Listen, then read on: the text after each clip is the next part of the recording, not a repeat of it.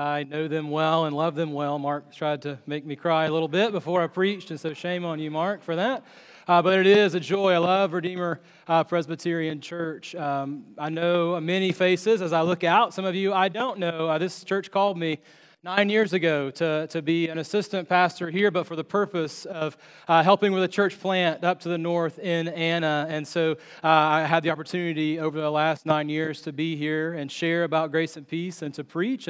But it's been a few years now, and so it's a joy to be among you, to bring you greetings from Grace and Peace Presbyterian Church in Anna, one of your daughter church plants. Isn't it exciting to be able to say that in the plural, church plants, and pray that the Lord continues to bless Redeemer in sending out new churches, and that we as a church, as a daughter, can even maybe give you guys some grandchildren in the future. So adding to the multiplication of the churches that the Lord is beginning. And so it is a joy to be among you. Jordan and I, as we talked about doing the pulpit swap, we decided maybe it would be most encouraging for us to continue in the series that each of us was doing. So I am picking up in the book of Exodus where you guys left off last week at Exodus chapter 6, verse 10. I will note, as I did in the earlier service, and have you note that Jordan did leave me with a genealogy in the text today that is full of names that are hard for this Georgia boy's tongue to pronounce,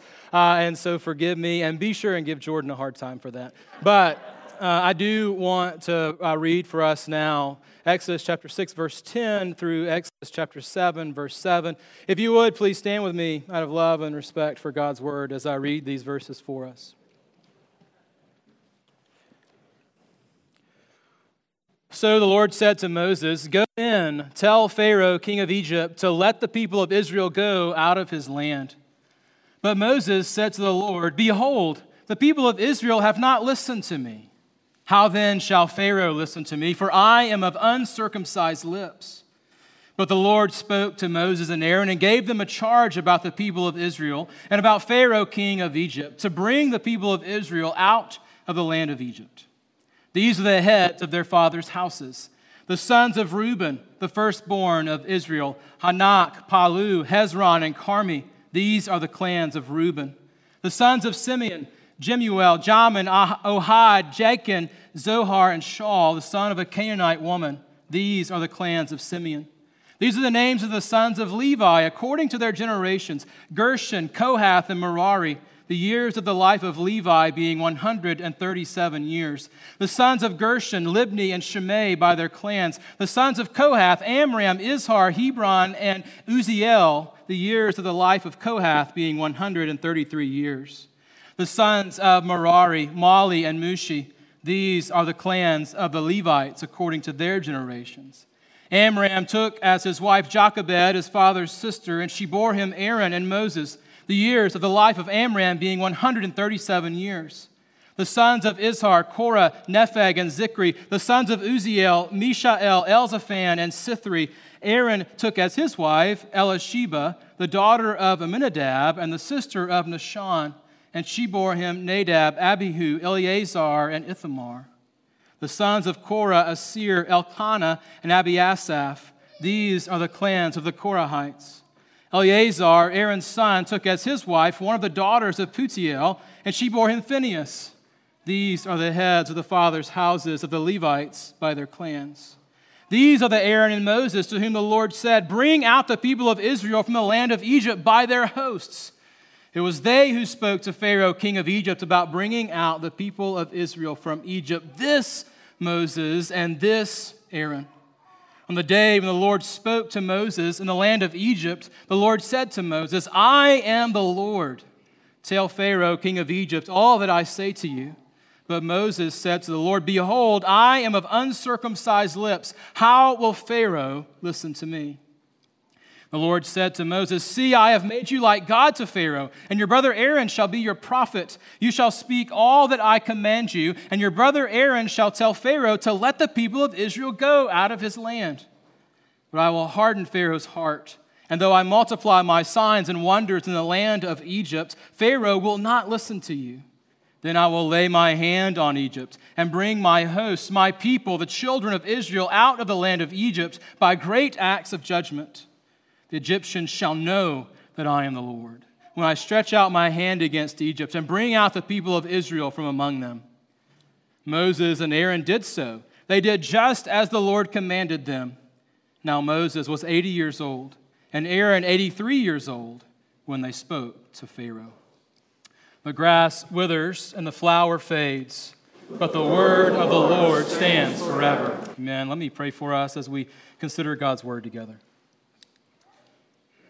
Father in heaven, we do indeed praise you together this morning, for we know that you are the one true God, the creator of all things, the one who sits enthroned above the heavens and rules over all things. You, O God, we confess, have made us for yourself and for your glory.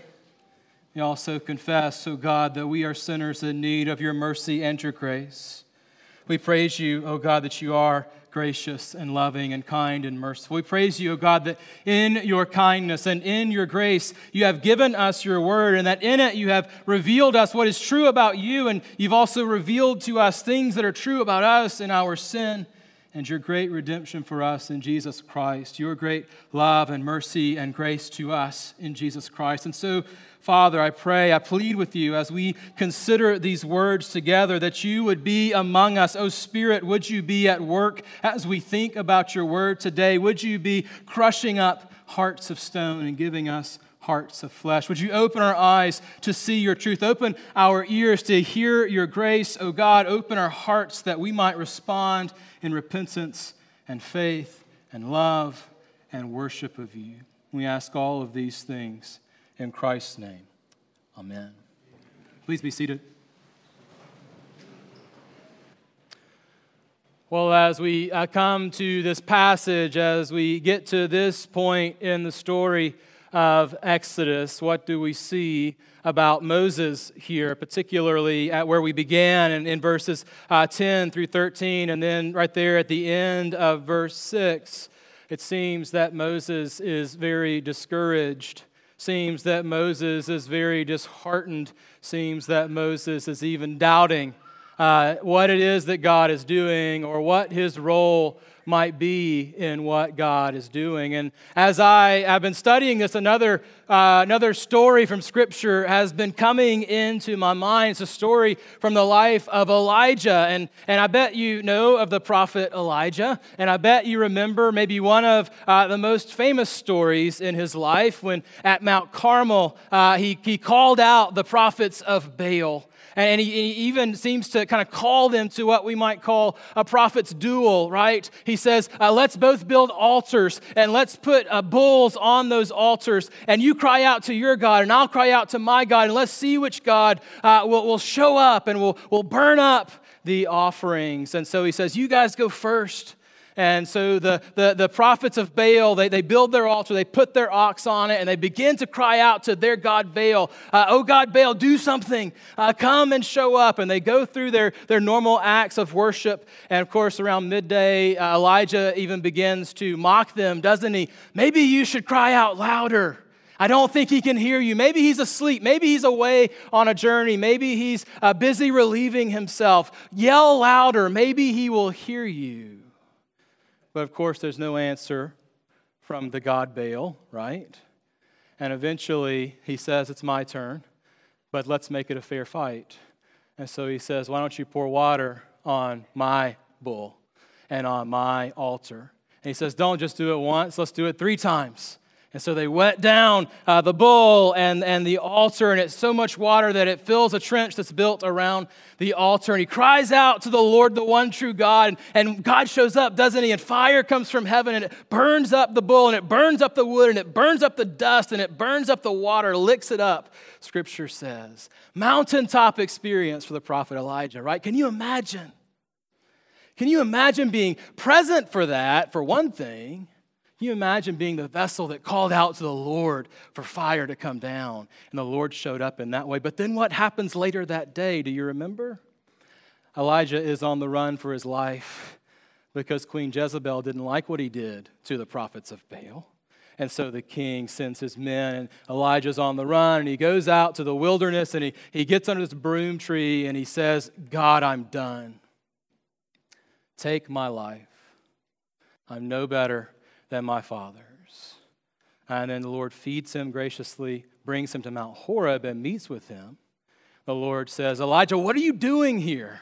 What's happening? Elijah again says, I'm done. I've done all these wonderful things for you, God. I've been your prophet. This incredible thing happened on the mountain. And what happened? The king and queen didn't listen. The people didn't listen. They came after me. And I'm the only one left. Remember Elijah saying that? I'm the only one left of all of your people that would be, of all the prophets and all of the people that would be following you. And I think we see Moses in a similar place in our text today. It's not as, he doesn't elaborate as much maybe as the story of Elijah. And that's why I told you that story. I think we see Moses in a similar place. He's discouraged. He's trying to do what God would have him to do, but it's not working out, is it?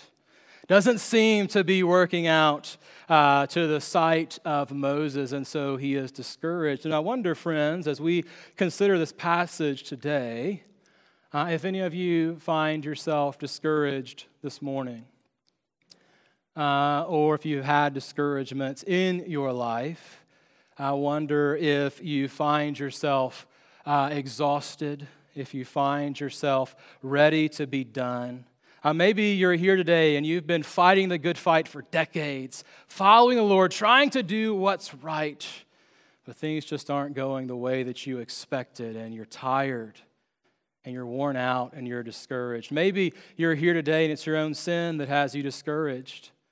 You find yourself falling back into whatever that same sin is that you keep going into, and you say, Lord, I'm a failure.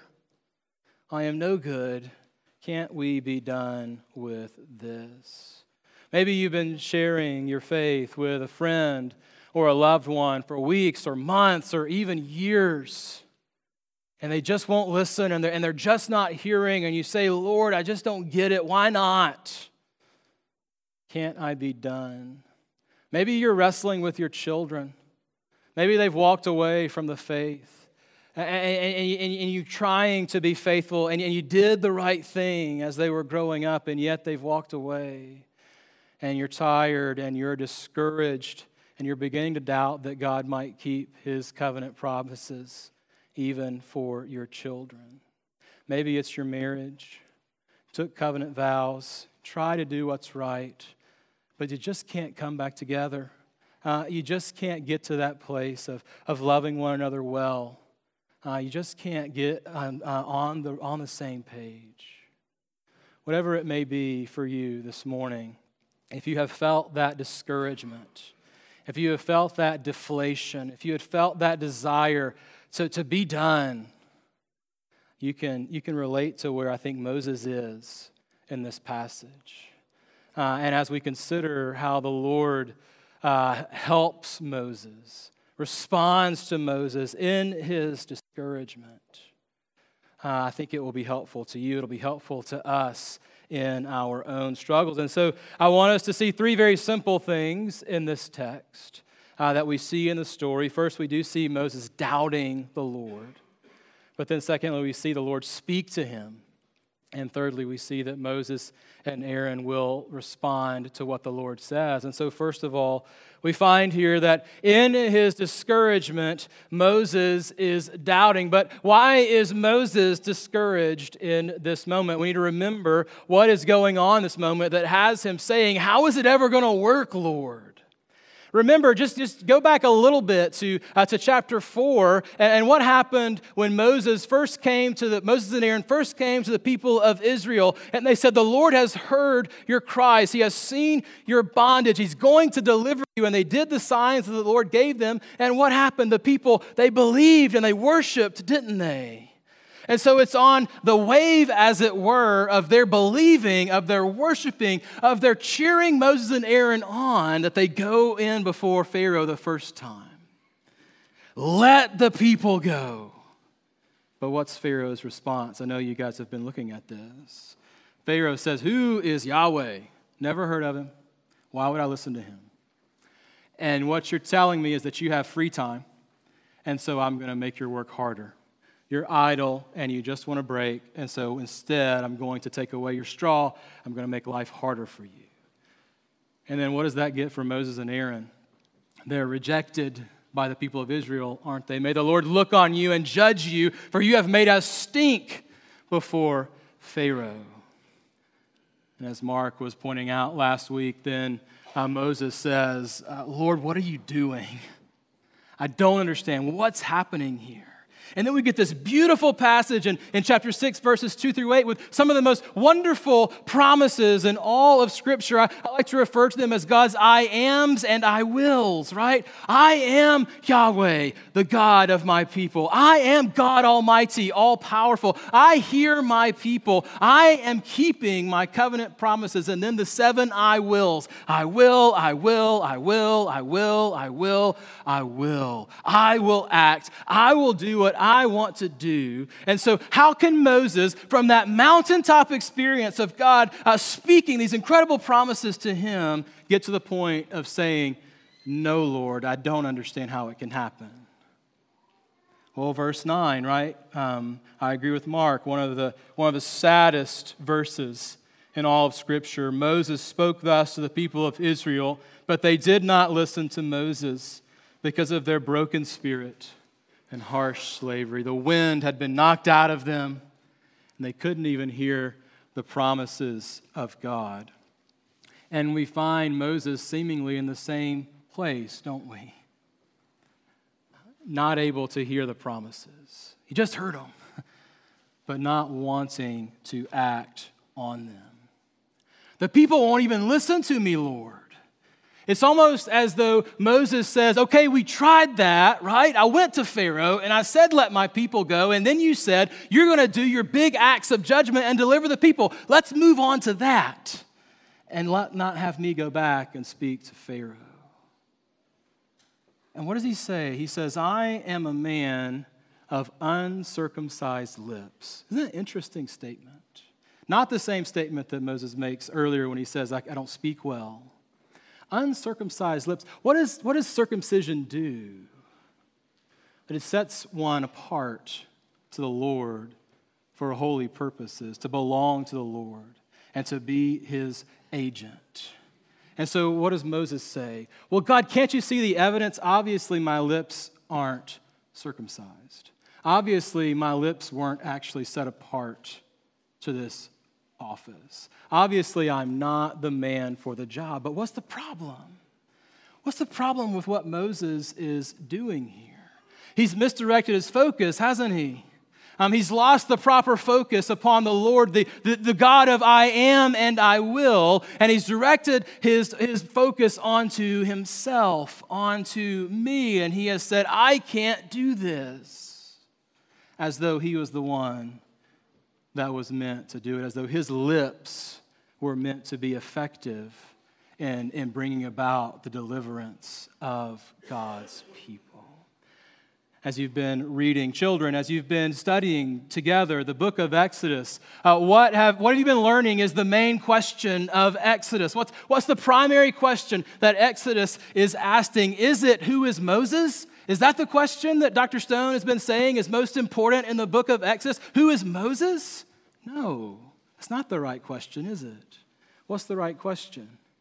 Who is the Lord? Who is Yahweh? Right, Moses is asking, who am I? When in reality, he should be asking, who is the Lord? And what has he said that he will do? Moses also maybe looking at himself, but also at his circumstances, looking at the things around him and saying, the people haven't listened, Lord. Doesn't that tell you that this is not going to work?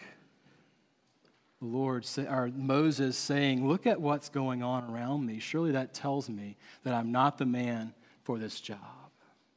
And friends, I wonder, as you face discouragement in your life at times, if you find yourself deflated, if you find yourself beat down, if you find yourself exhausted, if you find yourself not wanting to keep going in whatever the battle might be for the sake of Christ, if you haven't misdirected your focus, whenever you haven't begun to say, who am I to accomplish this, rather than saying, who is the Lord who will accomplish this in my life. I wonder if you haven't mistakenly begun to look at your circumstances and let them define what is true of you and what is true of what the Lord might or might not do in your life. And so if you're discouraged by your own failures, falling again into sin, and you say, God, look at me, I am a failure, I can't do this, right? You're looking at yourself and you're looking at your own ability rather than looking at the Lord and what He might do. You're looking at the people not listening to you that you might be sharing your faith with and saying, my lips aren't working. Well, that's not the point, for it is the Lord who must change hearts and who must change souls. Students, you find yourself alone in the Christian walk, whether it be at school or on your sports team or whatever club that you are in. You think, Lord, I just can't keep going. The point is not that you can, but what can the Lord do through you? Interestingly, I think this is why Moses puts this genealogy here. Isn't it a strange place for a genealogy? As I was reading that, it seems strange to you that Moses begins to tell the story, and he says, I can't go, Lord, because my lips are uncircumcised. And the Lord gave Moses and Aaron a charge, and we want to hear the charge, don't we? Tell us what he said that made Moses go. But he stops, as Moses writing this for us later stops, and he puts this genealogy in here. Why? Well, maybe to say where he came from. Sure, it does. That's what it does. It tells us who Moses is, who Aaron is. But I can't help but think that there is more to this. Note that as he begins to talk about the 12 tribes of Israel, the 12 sons of Jacob that are the heads of the tribes of Israel, he talks about the first three, Reuben and Simeon and Levi. And sure, maybe that's just because those are the three oldest sons. And once you get to Levi, you get to Moses and Aaron, and that's all we need, but I can't help but think that maybe there's more to this. When's the last time we heard anything kind of consequence about Reuben and Simeon and Levi? We heard at the beginning of Exodus that they came down to Egypt, but before that, in Genesis chapter 49, you may remember that Jacob has come down to Egypt, and he's on his deathbed, and he speaks words over his sons. And listen to what he says. If you have your Bible, you could flip back a few pages to Genesis 49, beginning in verse 2, which says this, Assemble and listen, O sons of Jacob. Listen to Israel, your father. Reuben, you are my firstborn, my might, and the firstfruits of my strength, preeminent in dignity and preeminent in power. It sounds really good so far, doesn't it? But then verse 4, unstable as water. You shall not have preeminence because you went up to your father's bed. Then you defiled it. He went up to my couch. We don't need to go into details of that. But we learned earlier in Genesis that Reuben had sought to usurp his father's position as the head of the family. He had sought to take Jacob's place. And that's why our translators put an exclamation point there. He went up to my couch. Can you believe he did this? Reuben, a usurper, a troublemaker. Who are Simeon and Levi? Simeon and Levi are brothers, verse 5. Weapons of violence are their swords. Let my soul come not into their counsel. O my glory, be not joined to their company. For in their anger they killed men, and in their willfulness they hamstrung oxen. Cursed be their anger, for it is fierce, and their wrath, for it is cruel. I will divide them in Jacob and scatter them in Israel. This is the heritage of Moses and Aaron, who will go and speak to Pharaoh. What's he saying there? He's saying, indeed, who am I?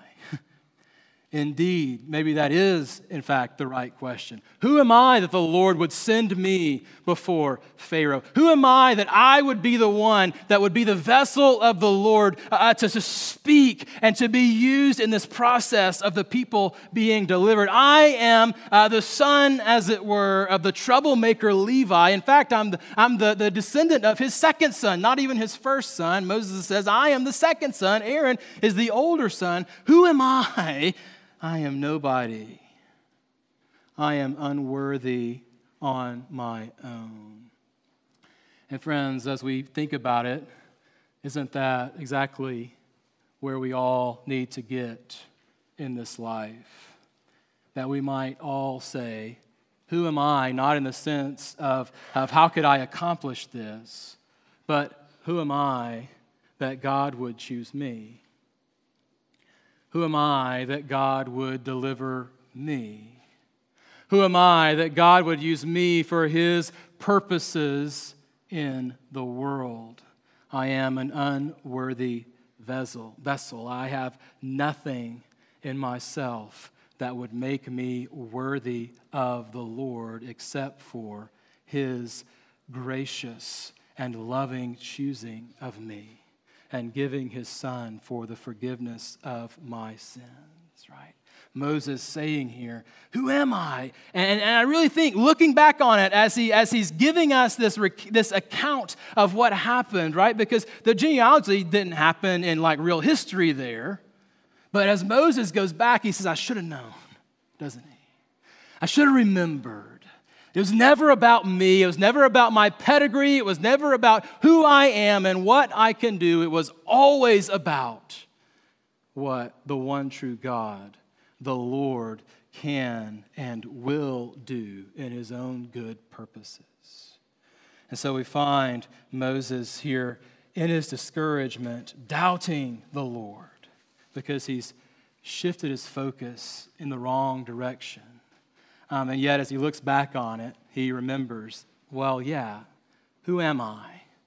But then we find the Lord speaking in response, don't we? In chapter 7, the Lord responds to Moses here. And ultimately, what does he say? He says, go.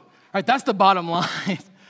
He doesn't enter into the pity party that Moses is having. He doesn't enter into his discouragement and his doubt. He says, go.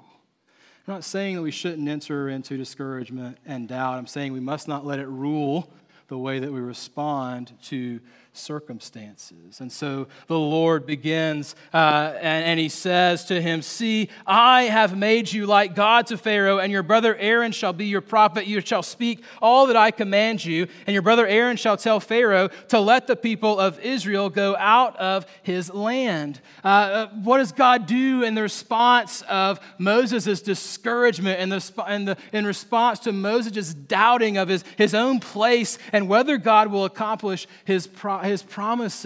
God speaks the truth to Moses. God reminds Moses of what is true of him, doesn't he? He says, Moses, I have called you. I am sending you to Pharaoh. The people of Israel haven't called you. They haven't sent you to Pharaoh. Why does it matter what they think about what is happening here? He says, Moses, you haven't called yourself to this work. You haven't sent yourself to Pharaoh. And so why does it matter what you think about what is going on here? The truth is that I, the Lord, the one true God, have called you and am sending you to Pharaoh to speak to him and to call my people out of their bondage. What else does the Lord say to Moses here, verse 3, but I will harden Pharaoh's heart, and though I multiply my signs and wonders in the land of Egypt, Pharaoh will not listen to you. Then I will lay my hand on Egypt and bring my hosts. The Lord reminds Moses that he, in fact, is in control of what is happening here, so much so that Pharaoh will not listen, right? How will Pharaoh listen to me? God says he won't. But do you know why? Not because of some problem with your lips, but because I am the Lord and this is my purpose and I am carrying it out. And he reminds Moses of what Moses had already been told back in chapter 4. You will go to Pharaoh and you will say to him, let my people go, and he won't listen so that I can judge him for taking my firstborn son. You remember that? Moses knows what's going to happen. He's forgotten what is going to happen.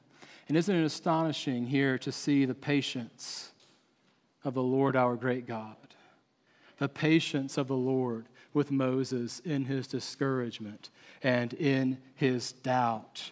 Speaking the truth, speaking it forcefully, speaking it boldly, of course, but patiently reminding him of things that he already knows. Moses, I've made you like God before Pharaoh. I already told you that.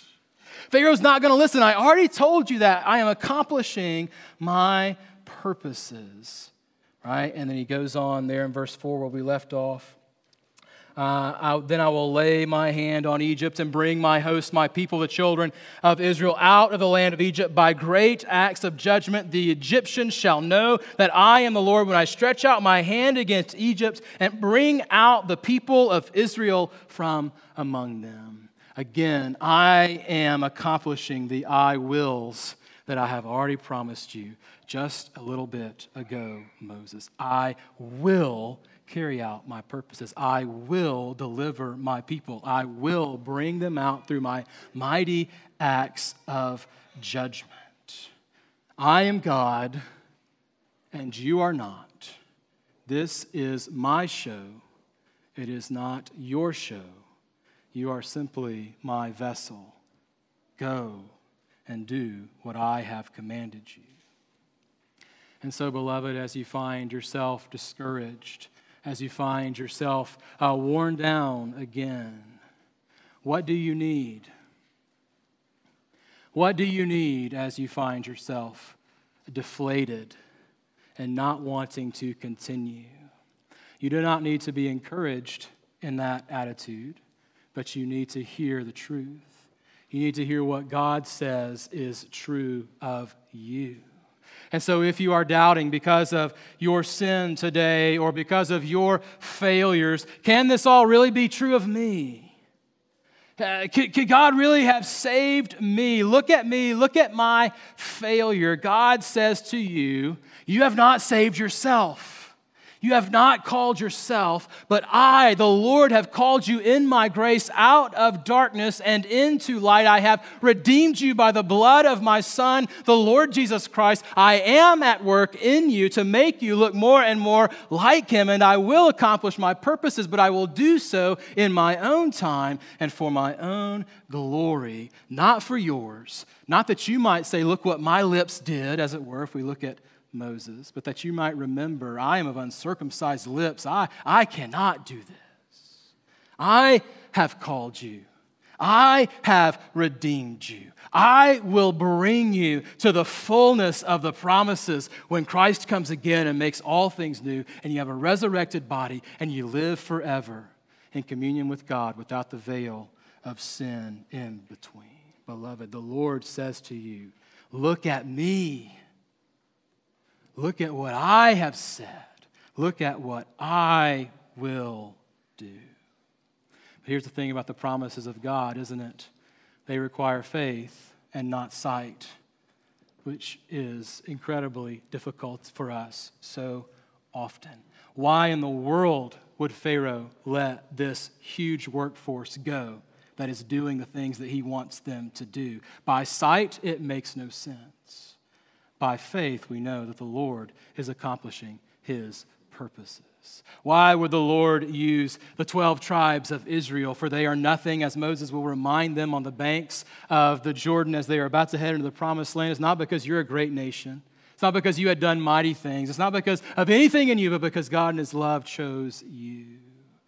All right? It requires faith and not sight to see that the Lord could accomplish his purposes for his people. I see this most clearly in this passage by how the Lord refers to the people of Israel. Again, in verse 4, he says, then I will lay my hand on Egypt and bring my hosts, my people, the children of Israel, out of the land of Egypt. When you hear that word hosts, what do you think? I tend to think about armies and military. We sing in that great hymn, A Mighty Fortress is Our God, Lord Sabaoth, his name. That's the word here, Sabaoth, hosts. But you look at Israel and you say, hosts, army, warriors, these slaves that are beat down and exhausted and have no life left in them, these slaves that have no weapons or any training in fighting, these slaves who will go out and find themselves backed up against the Red Sea and we don't know what to do, they're going to kill us. This is your army, Lord? These are your hosts, Lord? Are you joking? Are you kidding? No, he's not, is he? Why are they the hosts of the Lord? Why are they, as it were, mighty warriors? Not because of who they are, but because of what the Lord has called them and what the Lord is accomplishing in them and for them and through them.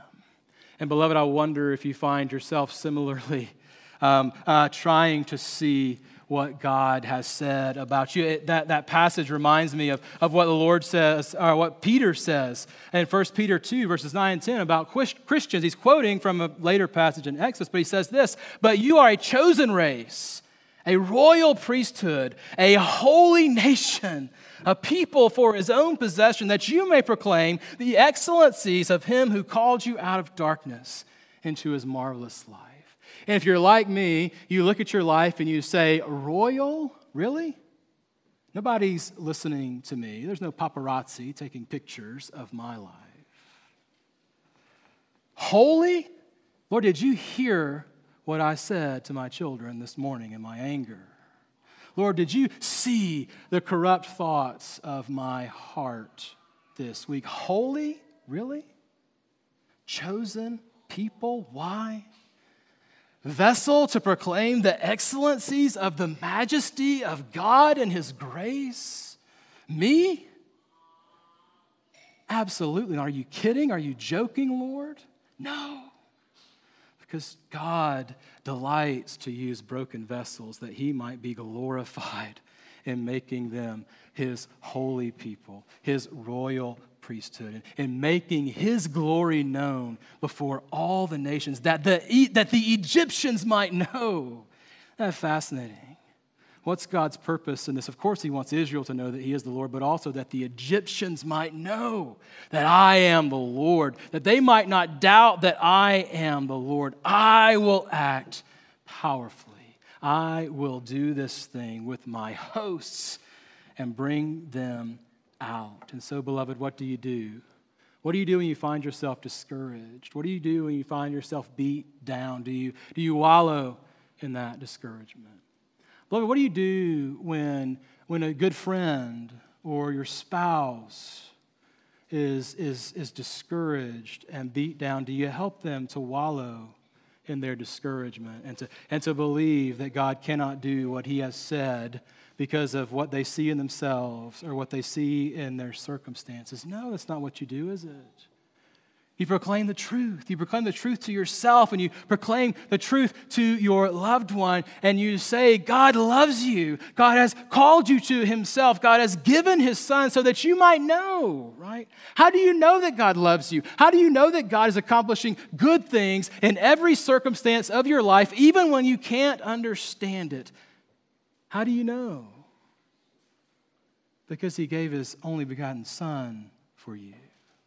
He gave his son to die upon the cross in order that you might be forgiven, in order that you might be called his beloved son and his beloved daughter, in order that you might live in communion with him, the holy, holy, holy Lord God Almighty, ruling over all things, that you might live with him forever in peace as he comes again. If the Lord, as Paul says in Romans 8, has done this,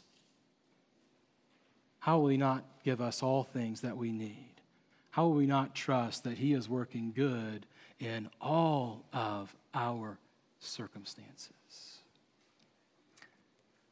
Well, the final thing that we see in our story here is that Moses and Aaron respond to the Lord's speaking of truth to them, reminding them of what is true because of who he is and what he is doing. Verse 6, Moses and Aaron did so.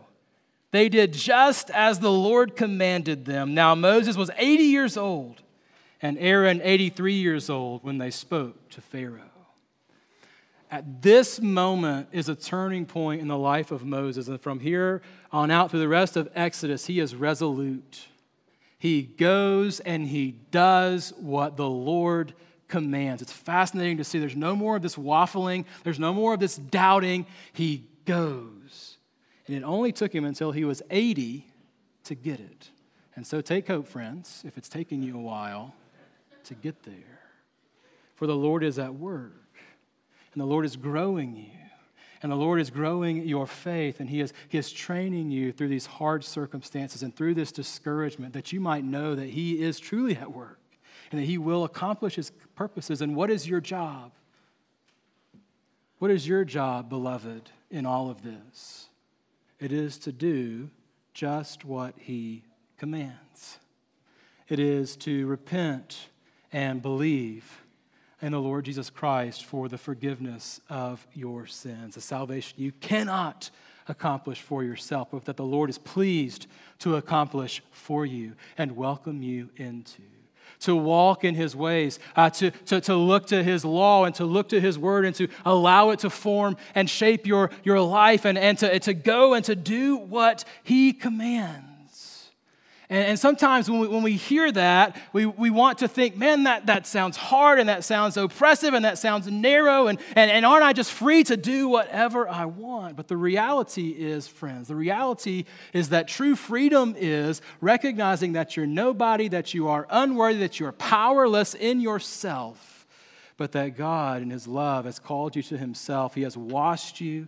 He has justified you. He has sanctified you. He has set you free to walk in obedience to Him in this life. And the truth of the matter, beloved, is that that's the most freeing thing in the world.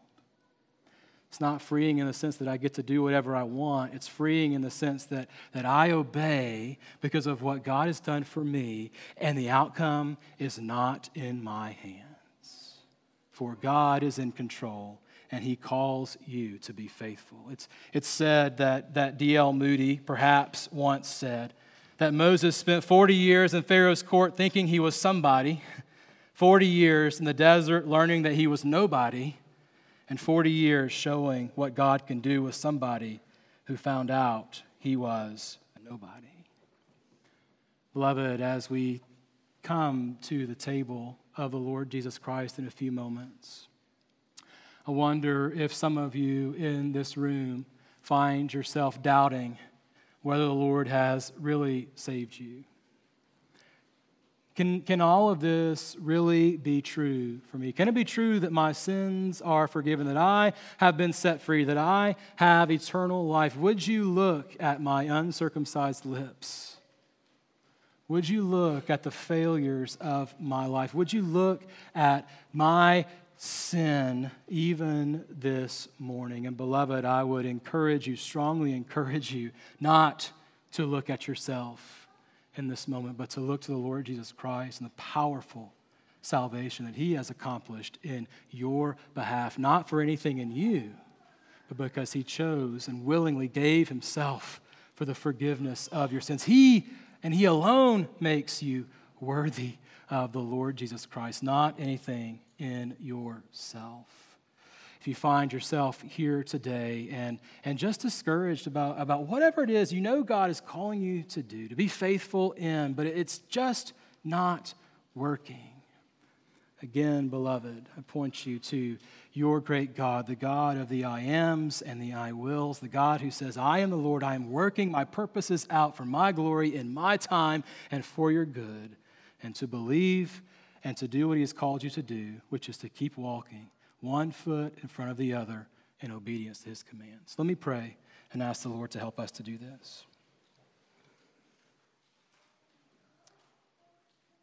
Oh Lord, our great God, we do bless your name together this morning. We worship you, Lord. We confess and praise you again as the one true God, the God who rules and reigns over all things. God, we also praise you that you are a God who abounds in mercy and grace, in steadfast love and faithfulness, that you, O Lord, in your grace, have seen fit to call us rebels and enemies to yourself, to give your Son for the forgiveness of our sins, that in Him we might have peace, that in Him we might have assurance, that in Him we might live, as you created us to live, O God, as your image bearers, as those who are in communion with you and walk throughout the rest of our lives in that way. O God, we praise you for your astonishing grace to us in the Lord Jesus Christ.